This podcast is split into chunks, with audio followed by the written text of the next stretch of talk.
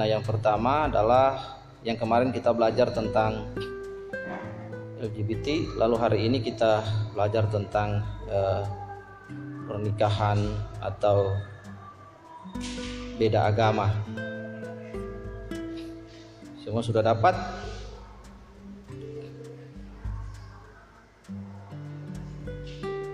Ya, 2 Korintus pasal yang ke-6 ayat yang ke-14. Janganlah kamu merupakan pasangan yang tidak seimbang dengan orang-orang yang tak percaya. Sebab persamaan apakah terdapat antara kebenaran dan kedurhakaan atau bagaimana terang dapat bersatu dengan gelap. Nanti besok kita tulis nggak mirip ya. Oke, lihat di sini Bapak Ibu, mari kita tunduk kepala dan kita menyerahkan kepada kita pembacaan firman dan kemudian kita memperkarakan firman ini dalam kehidupan kita. Bapa di surga, di dalam namamu Tuhan kami Yesus Kristus putramu yang kudus. Dan oleh perantaraan roh kudus yang hebat roh Allah yang hebat terima kasih mohon kiranya advokasi kami agar kami mengerti firman Tuhan yang kami baca Rema Kristo yang kami baca hari ini sehingga Tuhan kami dapat memahami dan mengerti memperkarakan dalam hidup kami mengaplikasikannya dalam hidup kami. Sungguh kami mempercayai pernyataanmu dalam Roma 10 ayat 17 yang berkata bahwa iman timbul oleh pendengaran dan pendengaran akan firman Kristus di dalam nama Tuhan Yesus. Once again Lord we ask the Holy Spirit come to this place and give the wise understanding, the spirit of understanding for all of us so we can understand what we read from the Bible in this day. In the name of Jesus Christ our Lord we pray. Hallelujah. Amen. Nah Bapak Ibu dan anak-anak yang dikasih oleh Tuhan Yesus Mari sekali lagi dengan suara yang lantang Yang tegas Kita membaca firman Tuhan ini Janganlah kamu merupakan pasangan yang tidak seimbang dengan orang-orang yang tak percaya sebab persamaan apakah yang terdapat antara kebenaran dan kedurhakaan atau bagaimana terang dapat bersatu dengan gelap. Hari ini kita mempersoalkan tentang fenomena sosial yang kedua. Bapak Ibu dan anak-anak yang dikasihi perhatikan bahwa hari-hari ini kita melihat bahwa ada fenomena dan gejolak gejala sosial yang diikuti trennya oleh orang Kristen. Akhirnya orang Kristen menerima pendapat itu sebagai opini publik sebagai pendapat yang mereka aplikasikan dalam kehidupan mereka. Yang pertama, semua pendapat umum, semua pendapat opini publik di luar otoritas Alkitab sebagai otoritas hidup orang Kristen itu kita tidak boleh mendengarnya. Semua pendapat opini publik, pendapat umum, pendapat pribadi itu pun harus diuji dengan sola scriptura sebagai dasar Alkitab, sebagai dasar otoritas kehidupan orang percaya. Karena firman Allah itu berfungsi yang pertama untuk mendidik, membawa orang kepada kebenaran, menyatakan kesalahan dan memperbaiki kelakuan. Nah, hari ini kita melihat fenomena sosial yang terjadi adalah bahwa orang Kristen, anak Tuhan menikah, berpacaran, bertunangan dan kemudian memilih menikah dengan orang yang tidak percaya. Orang yang tidak percaya kepada Kristus. Bapak Ibu dan anak-anak yang dikasihi Tuhan Yesus, institusi pertama yang Tuhan ciptakan adalah rumah tangga atau keluarga. Dengar baik, yang pertama yang Tuhan ciptakan adalah kelu keluarga. Yang Tuhan ciptakan adalah keluarga, institusi yang paling pertama dari semua institusi yang lain. Dalam kejadian pasal 1 ayat 26 Allah memberikan mandat. Dalam bahasa teologi kita bilang mandat prokreasi di situ Allah memberikan mandat kepada Adam dan kepada Hawa untuk menikah, memberkati mereka, meneguhkan pernikahan mereka, memberkati pernikahan mereka dan memberikan perintah kepada mereka untuk menguasai bumi dan kemudian mengelola bumi dengan baik dan menghasilkan keturunan. Itu mandat Allah. Nah, hari ini kita melihat mandat itu yang Allah berikan adalah antara Adam dan Hawa. Dan sampai pada hari ini mandat itu juga diberikan kepada orang Kristen dalam pengertian ada yang dalam mandat itu yang kita pelajari adalah Adam mengenal Allah. Hawa juga mengenal Allah. Dalam mandat ini kita melihat bahwa pembacaan yang kita baca hari ini berkaitan dengan mandat yang Tuhan kasih. Hari ini fenomena sosial yang terjadi di sekitar kita, di bangsa ini, di sekitar kita, bahkan yang kita lihat lewat media sosial, lewat berita yang terjadi di sekeliling kita, bisa tetangga kita, orang kampung kita, yang ada di kota kita, kita melihat bahwa mereka tidak lagi memandang institusi rumah tangga keluarga sebagai otoritas pertama yang Allah berikan, mandat yang Allah berikan. Perhatikan dengan baik. Ya.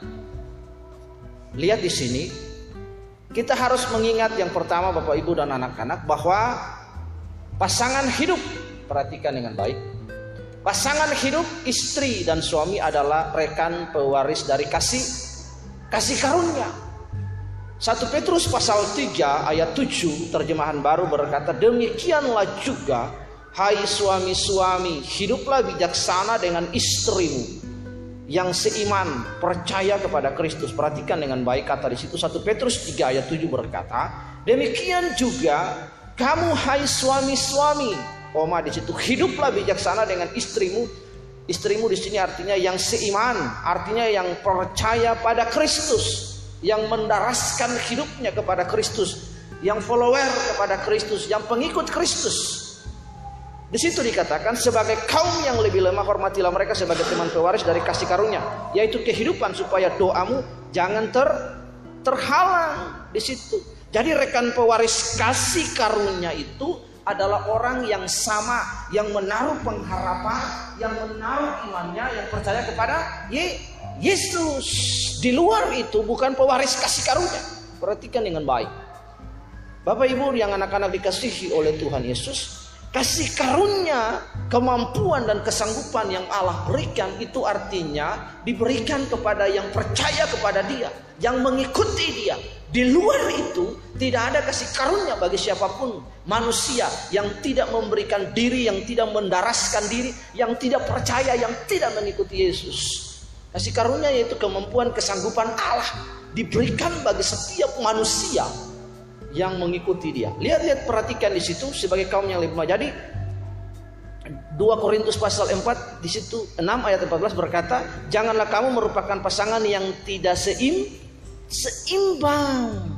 Perintah ini diterjemahkan menjadi hentikanlah kebiasaanmu menjadi terikat secara heterogen dengan orang-orang yang tidak percaya Ya, artinya hentikanlah kebiasaan kita untuk membawa diri kita bergaul, membenamkan diri kita sekelompok dengan mereka, menjadikan mereka teman iya, tapi kemudian menjadikan mereka pasangan hidup, menjadikan mereka pasangan hidup. Alkitab berkata, "Janganlah kamu merupakan pasangan yang tidak seim, seimbang." Jadi artinya kita mencari pasangan hidup kita yang seimbang, menjadi mencari pasangan hidup kita yang mendaraskan hidupnya, yang menaruh pengharapannya yang sama juga kepada Kristus. Suami kita haruslah mencari pasangan atau mencari suami haruslah suami yang mendaraskan imannya kepada Yesus, yang menaruh pengharapannya kepada Yesus, yang berbakti kepada Yesus. Mencari istri juga sama, istri yang mendaraskan hidupnya, istri yang menaruh pengharapan, istri yang menaruh imannya kepada Tuhan Yesus. Tuhan Yesus di luar itu kita bukan pasangan yang tidak seimbang. Ada komplikasi sosial, ada dampak sosial, ada dampak psikologis dan dampak imaniah. Undang-undang pun mengatur dalam Undang-Undang nomor 1 tahun 74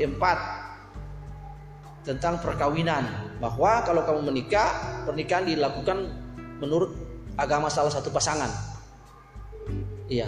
Nah, ini pun masalah. Perhatikan dengan baik. Kalau suaminya itu seorang percaya yang menaruh pengharapannya, yang menaruh imannya kepada Kristus, lalu dia memilih pasangan yang bukan Kristus, maka berdasarkan undang-undang itu dia harus salah satu pasangan itu, kedua pasangan itu harus memilih salah satu agama daripada pasangan itu. Kalaupun dia memiliki memilih iman suaminya yang percaya kepada Yesus, toh dia harus dididik dulu. Dia harus dididik, dikatekesasi, dibimbing dalam pokok-pokok iman Kristen, menaruh harap dan percaya kepada Yesus secara imaniah menjadi metur baru dia bisa dalam proses itu ada dampaknya kita lihat. Tapi kalau suami yang adalah iman, yang percaya kepada Yesus, yang menaruh harapan kepada Yesus, yang berbakti kepada Kristus, lalu dia memilih menikah berdasarkan kepercayaan yang dianut oleh istri dan bukan kepada Kristus, maka otomatis mereka bukan pasangan yang tidak seimbang. Itu harus diingat ingat baik. Tuhan Yesus dalam ayat ini memberikan kasih karunia bagi pasangan suami istri yang sama-sama menaruh pengharapannya kepada Yesus. Di luar itu tidak.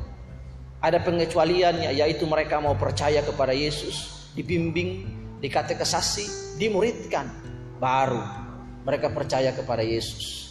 Ini diperintah kita memperhatikan baik-baik. Prinsip ini artinya yang Tuhan mau artinya jangan kamu merupakan pasangan yang tidak seimbang artinya hentikan kebiasaan kita terikat secara heterogen sesama dengan menjadi sama dengan mereka mengikuti pola mereka mengikuti adab mereka mengikuti kebiasaan mereka mengikuti filosofi mereka.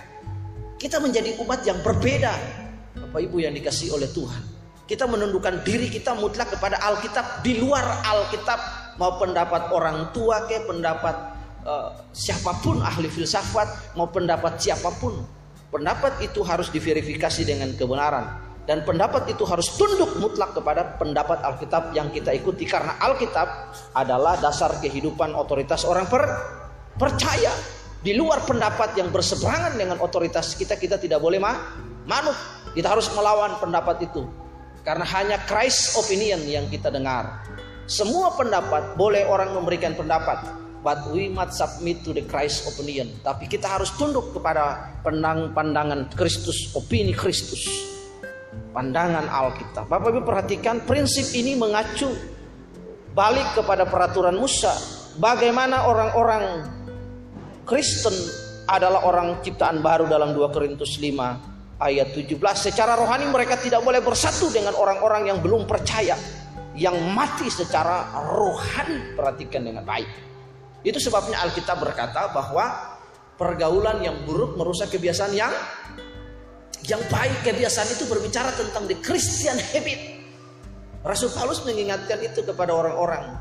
Janganlah kamu bergaul dengan pasangan tidak seimbang. Artinya, since we believe to Christ, sejak kita percaya kepada Tuhan, sejak hari itu juga kita belajar untuk memiliki budaya baru, kebiasaan baru, pola pikir baru. Apa kata Tuhan? Bagaimana pandangan orang Kristen tentang fenomena-fenomena sosial ini? Bagaimana pandangan orang Kristen? Apakah saya boleh bergaul dengan dia? Alkitab berkata, lihat. Di situ dikatakan bahwa orang-orang Kristen adalah jenis ciptaan baru secara rohani. Mereka tidak boleh bersatu dengan orang-orang yang belum percaya, yang mati secara rohani. Artinya digunakan istilah metoce yang diterjemahkan dengan bersatu hanya terdapat di bagian ini. Artinya kita tidak boleh bersatu dengan mereka. Bersatu artinya mengikat diri, to bring our own self.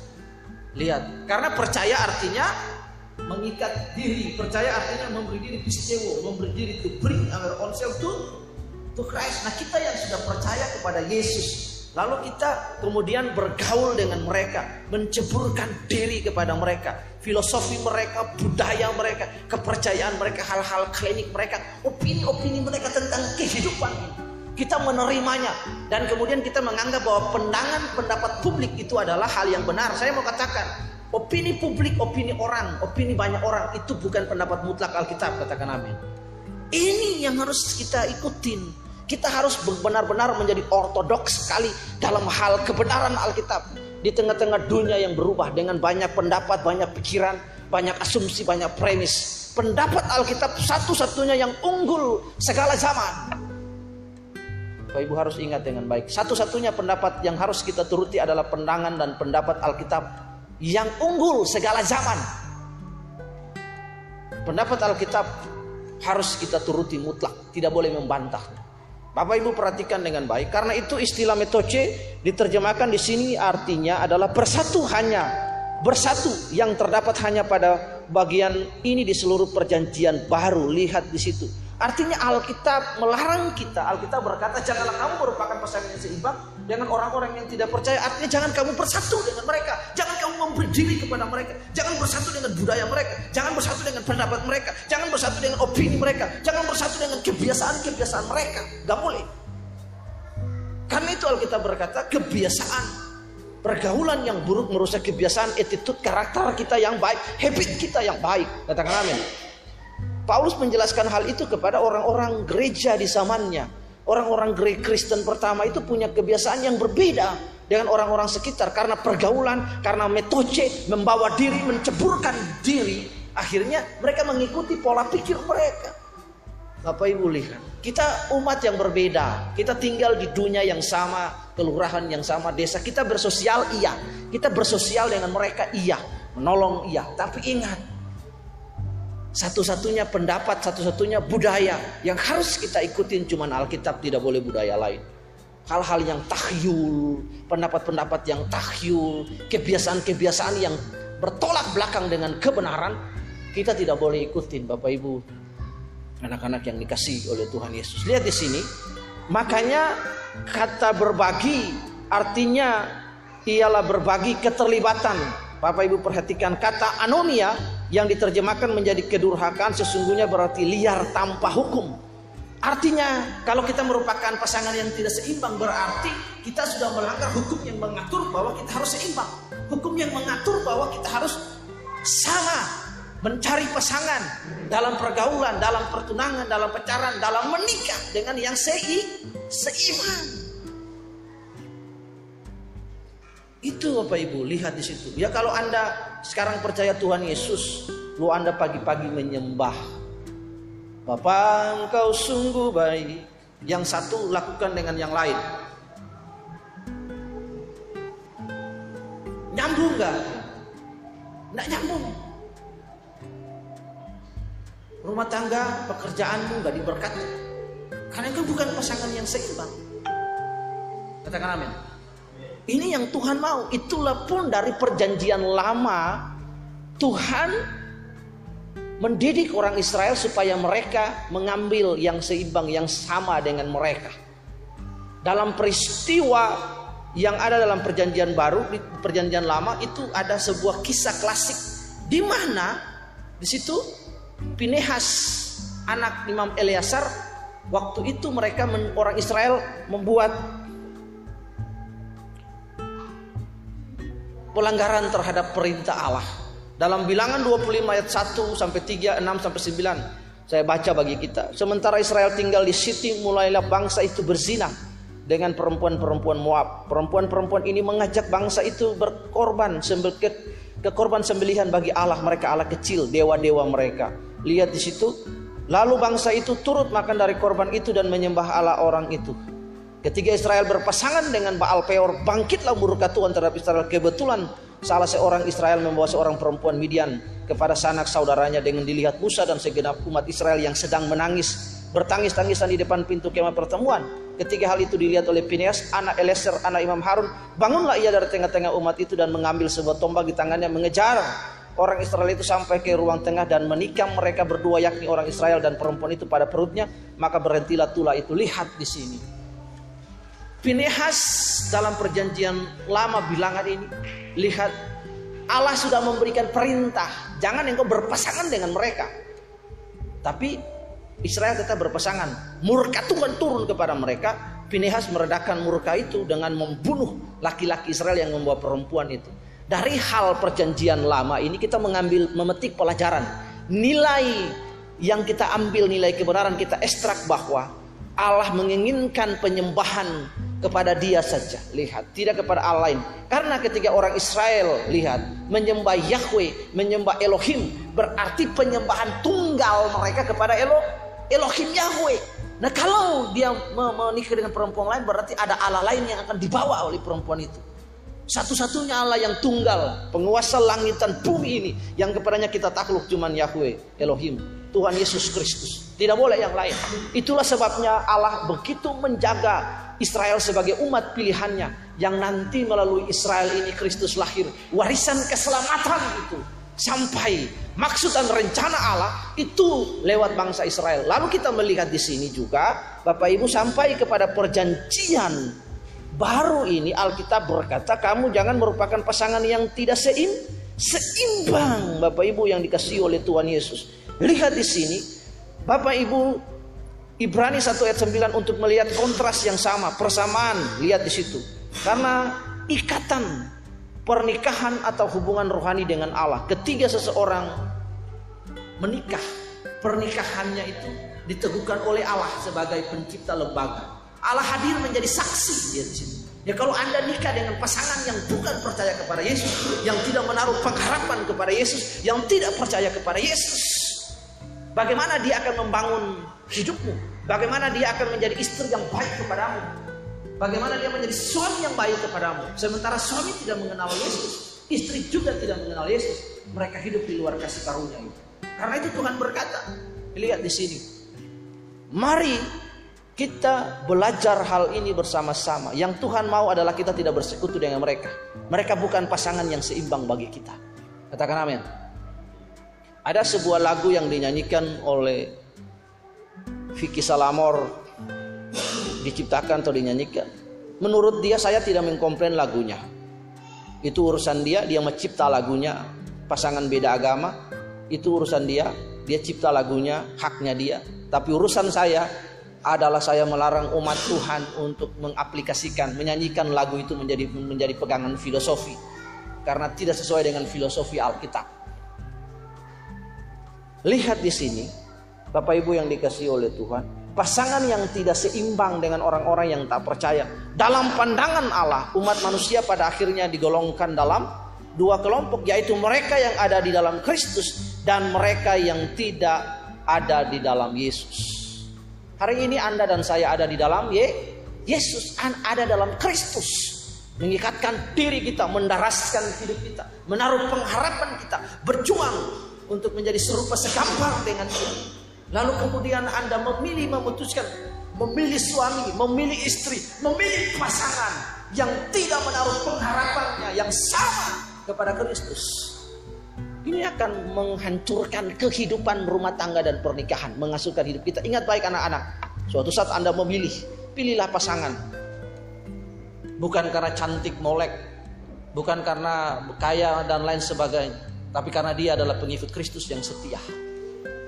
Kalau dia pengikut Kristus yang setia, yang menaruh pengharapan, yang memiliki iman, maka kehidupan rumah tanggamu adalah kebahagiaan. Amin. Iya. Harta bukan satu-satunya yang membuat wanita itu bahagia. Uang dan lain sebagainya. Dalam hati nurani wanita yang paling dalam dia menginginkan suaminya itu mengasihinya bertanggung jawab. Ia memeliharanya. Jauh melebihi apa pun. Kita harus memperhatikan ini dengan jelas. Alkitab berkata, di situ kamu bukan pasangan yang seimbang. Memang kita bukan pasangan yang seimbang dengan orang di luar Yesus. Itu harus kita pegang baik-baik. Anak-anak muda, saya mendidik kita, mengajar kita, mendorong kita. Lihat suatu saat Anda mencari pasangan hidupmu, lihat dengan baik apakah dia percaya kepada Tuhan, apakah dia berbakti kepada Tuhan. Lihat kehidupannya, lihat imannya, lihat buah kehidupannya. Jangan main asal pilih, oh dia cantik, bahenol, seksi, wow, kaya dan lain sebagainya. Itu tidak dilihat. Orang menikah batin dengan batin. Orang akan berkomunikasi dengan batin dengan batin. Orang akan berkomunikasi lihat di situ. Kita menikah bukan untuk berhubungan seks. Kalau orang menikah hanya untuk urusan tempat tidur betapa dangkal kehidupannya. Tapi orang menikah bagaimana supaya gambaran Allah itu turun dalam rumah tangga.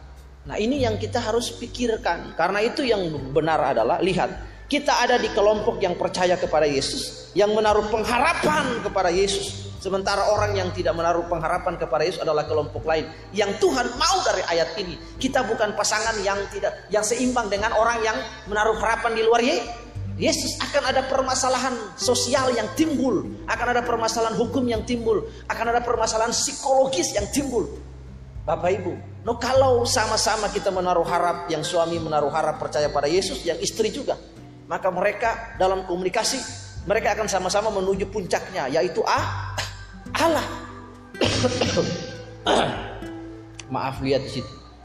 Ya kalau suami orang beriman, suami orang percaya yang memberi dirinya kepada Allah, yang mengikuti Yesus, ketika dia berdoa sampai istri yang juga menaruh pengharapan, berdoa memohon kepada Allah yang sama, yang diimani oleh suami. Apakah itu nggak luar biasa? Amin. Rahmat Allah, kasih karunia Allah, anugerah Allah itu turun bagi pasangan rumah tangga itu. Tapi kalau istri berdoa kepada Yesus, suami berdoa kepada yang bukan Kristus, bagaimana anugerah Allah kasih karunia itu turun? Ada ayat yang lain yang nanti kita bahas, yaitu bahwa suami menguduskan istri itu case yang lain tapi nanti kita bahas lihat di situ. Karena itu saya mengharapkan mengajarkan kepada kita bahwa nanti kalau Anda memilih pasangan pilihlah orang-orang yang mengikatkan dirinya kepada Yesus. Karena Alkitab dalam 2 Korintus 16 ayat kedua, barang siapa yang tidak mengasihi Allah ter terkutuk anatema. Artinya yang harus Anda cari yang mengasihi Allah, yang Anda cari yang seiman dengan Anda, yang Anda cari yang percaya kepada Kristus, yang menaruh harapannya kepada Kristus. Itu yang Tuhan mau, Bapak Ibu dan anak-anak maja yang dikasihi oleh Tuhan Yesus. Lihat di sini, karena itu orang percaya jangan bermitra secara sukarela atau berhubungan intim dengan orang yang tidak percaya. Lihat, dengan orang yang tidak percaya menaruh harap berhubungan intim dengan mereka. Ada filosof banyak orang bergaul tidak pada tempatnya. Kita boleh menjadikan orang-orang itu sebagai teman tapi untuk berbagi nilai hidup, to share value, itu nggak bisa. Kita boleh share life, membagi hidup, menunjukkan kasih Kristus kepada mereka, iya. Tapi bagaimana Anda bisa bergaul dengan orang yang tidak sepengertian tentang Kristus? Karena itu Alkitab berkata pergaulan buruk merusak kebiasaan yang baik. Kita bukan pasangan yang tidak seimbang. Alkitab melarang kita untuk membenamkan diri, bersatu, mengikat diri dengan mereka. Karena itu lihat hal ini meliputi kemitraan dalam usaha golongan rahasia, kencan, pernikahan, persahabatan.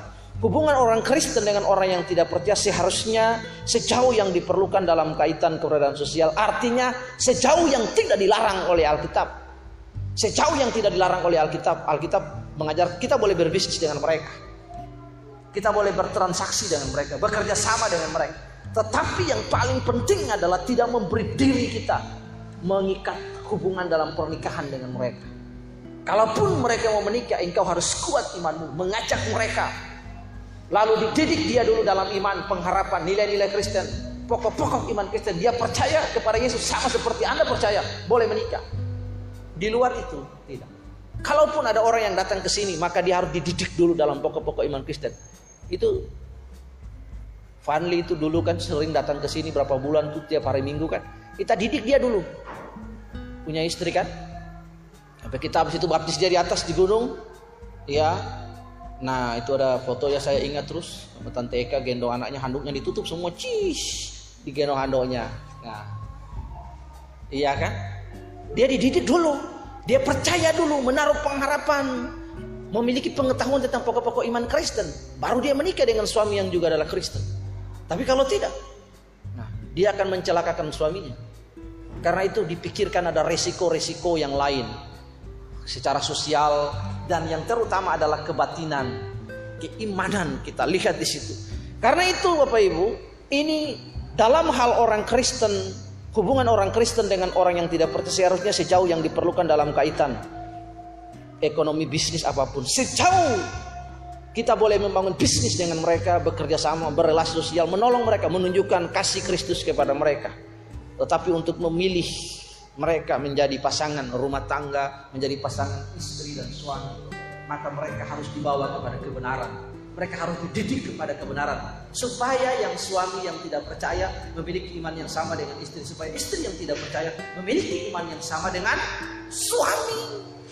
Ini yang Tuhan mau. Nah fenomena sosial ini kan anak-anak muda sering mengikut oh tidak apa-apa. Nanti saya bawa dia. Yang paling terjadi yang paling sering banyak yang terjadi banyak anak muda Kristen ketika menikah dengan pasangan yang tidak seimbang mereka berkata kenapa nanti pasti saya bawa dia ke gereja?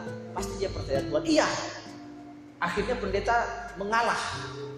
Pendeta juga berpikir, oh iya pasti nanti kita bimbing dia. Belum tentu.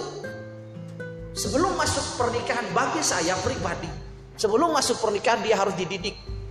Dia harus dididik. Jangan sesudah masuk pernikahan baru dia dididik. Sebelum masuk pernikahan, sebelum diberkati. Mereka harus dididik dalam kebenaran, harus dikatekisasi, dimuridkan, disomkan istilahnya begitu. Dibaptiskan dalam kebenaran. Baru mereka bisa diteguhkan. Karena istri akan berdiri dengan imannya yang baru kepada Yesus. Suaminya akan berdiri di hadapan Allah dengan iman yang baru kepada Yesus. Baru Allah turun hadir menjadi saksi dalam pernikahan itu. Yang satu percaya Tuhan, yang satu nggak percaya Tuhan. Belum punya pengertian dan pemahaman tentang Kristus. Lalu Anda memberkati mereka. Jangan hancur itu pernikahan, hancur hidup. Kita boleh berlakukan apa pun. Lihat di sini. Jalan Kita boleh bergaul dengan orang yang tidak percaya seharusnya sejauh yang diperlukan dalam kaitan dengan kebutuhan sosial atau ekonomi atau untuk menunjukkan jalan keselamatan kepada orang-orang yang belum percaya. Kita bergaul dengan mereka untuk menunjukkan bahwa kasih karunia Allah, bahwa Kristus datang, bahwa tidak ada nama lain di dunia ini yang menyelamatkan hanya Tuhan Yesus. Kita bergaul dengan mereka, mengasihi mereka, bahkan seperti diri kita sendiri. Tapi untuk memilih menjadikan mereka suami, menjadikan mereka istri, menjadikan mereka pacar, ada kaidah Alkitab yang mengatur kehidupan kita. Katakan amin. Ada nilai dan norma Alkitab yang mengatur kehidupan kita bahwa mereka bukan pasangan yang seimbang. Mereka harus mendaraskan hidupnya, harus percaya kepada Yesus. Ini yang harus kita pegang, yang kita pedomani dalam kehidupan. Lihat, sebab persamaan apakah yang terdapat antara kebenaran dan kedurhakaan atau bagaimana terang dan bersatu dengan gelap? Lihat, Kebenaran dan kedurakan itu dua itu berhal yang berbeda. The things, the things that different. Lihat di sini. Terang dan gelap juga nggak bisa bersatu. Light to light, dark to darkness. Lihat di situ. Nggak bisa. Jadi Tuhan memanggil kita. Katakan amin. Ini Tuhan memanggil kita untuk menjadi perbedaan. Ini fenomena-fenomena sosial ini yang ingin saya ajarkan kepada kita kepada generasi kita, kepada anak-anak kita untuk membangun hubungan, membangun relationship, membawa diri kita kepada Tuhan. Fenomena-fenomena sosial ini kita tinjau dari segi iman Kristen supaya kita berbuah, kita bertumbuh dalam kasih kasih karunia. Ini yang Tuhan mau Bapak Ibu yang dirahmati oleh Kristus Yesus dalam kehidupan kita. Janganlah kamu merupakan pasangan yang tidak seimbang Artinya membawa diri kita, mengikatkan diri kita menjadi serupa segambar dengan mereka. Pada bagian lain Petrus, Paulus, maaf, Paulus pun melarang mereka untuk bersekutu. Nah ini, lihat betapa kita harus menjaga hidup kita dari ruang lingkup bergaul kita juga. Berteman itu boleh, perbedaan antara teman dan sahabat itu berbeda.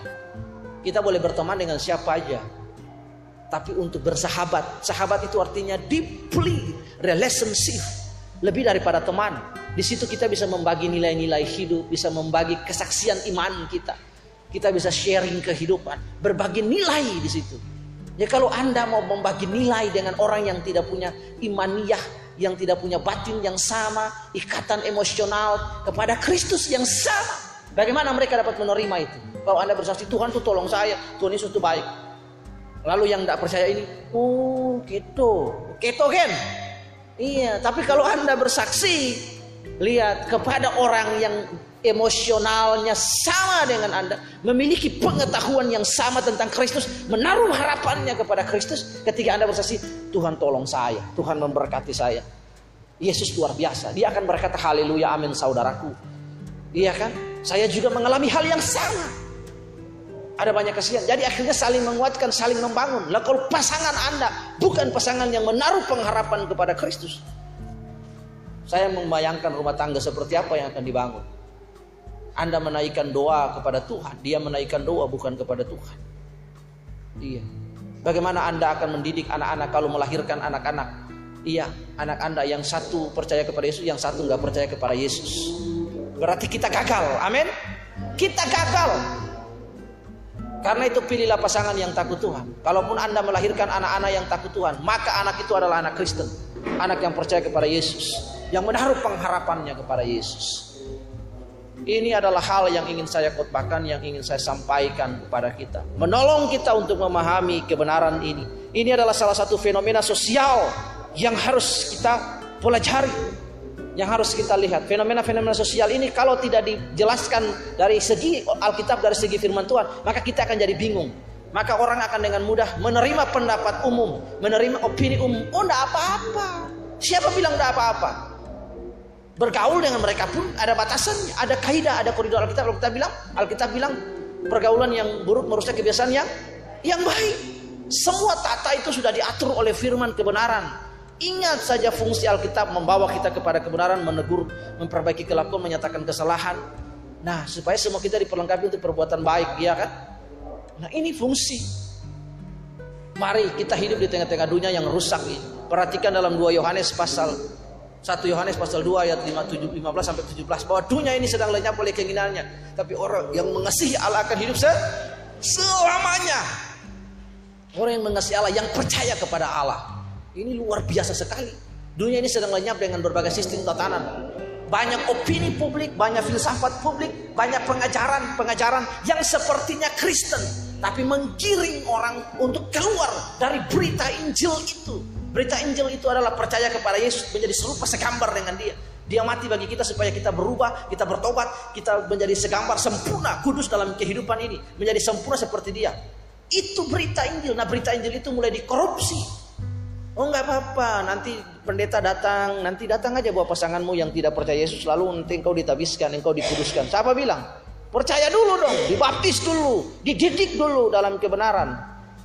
Karena itu perhatikan, ini hal yang paling penting. Karena keluarga adalah institusi yang Tuhan ciptakan, karena itu dia akan hadir sebagai pencipta institusi meneguhkan Anda. Ini yang Tuhan mau. Kita boleh bergaul dengan siapa saja, tapi mobilis sahabat, adalah memilih di mana orang menambahkan nilai kepada kita. Kita bergaul dengan orang itu kita dapat pengetahuan. Dapat pengetahuan tentang iman Kristen, dapat mendorong kita, dapat menasihati kita hal yang baik. Kalau pasangan Anda bukan pasangan yang tidak takut Tuhan, iya, yang yang tidak percaya kepada Yesus, bagaimana dia menasihati Anda? Amin. Bagaimana dia mau bilang, ayo maju semangat tetap percaya Tuhan? Dia nggak mungkin bilang begitu. Oh iya ya kasihan. Palingan cuman kasihan. Iya kan?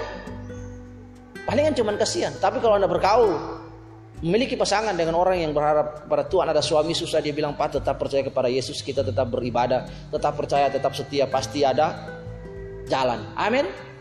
Iya. Nah, ini karena itu mari kita belajar. Hari ini biarlah fenomena sosial ini menolong kita memiliki pengetahuan dari perspektif Alkitab yang menjadi dasar otoritas kehidupan kita Mari tunduk kepala dan kita berdoa. Saya tidak ingin berpanjang karena di sebelah juga ada kegiatan. Bapak terima kasih dalam nama Yesus kami berdoa dan mengucap syukur hari ini untuk firman Tuhan yang sudah kami dengar. Biarlah Tuhan menolong kami sehingga kami memahami fenomena-fenomena sosial dari iman Kristen bahwa kebenaran adalah di atas segalanya. Otoritas Alkitab di atas segalanya dalam kehidupan kami. Di dalam nama Tuhan Yesus Roh Kudus menolong kami meng, kami mengap, me, me, mengaplikasikan hal ini dalam kehidupan kami. Terpujilah namamu dalam nama Tuhan Yesus Kristus kami sudah berdoa dan mengucap syukur. Haleluya, haleluya. Amin. Tuhan memberkati. Saya kembalikan kepada worship leader.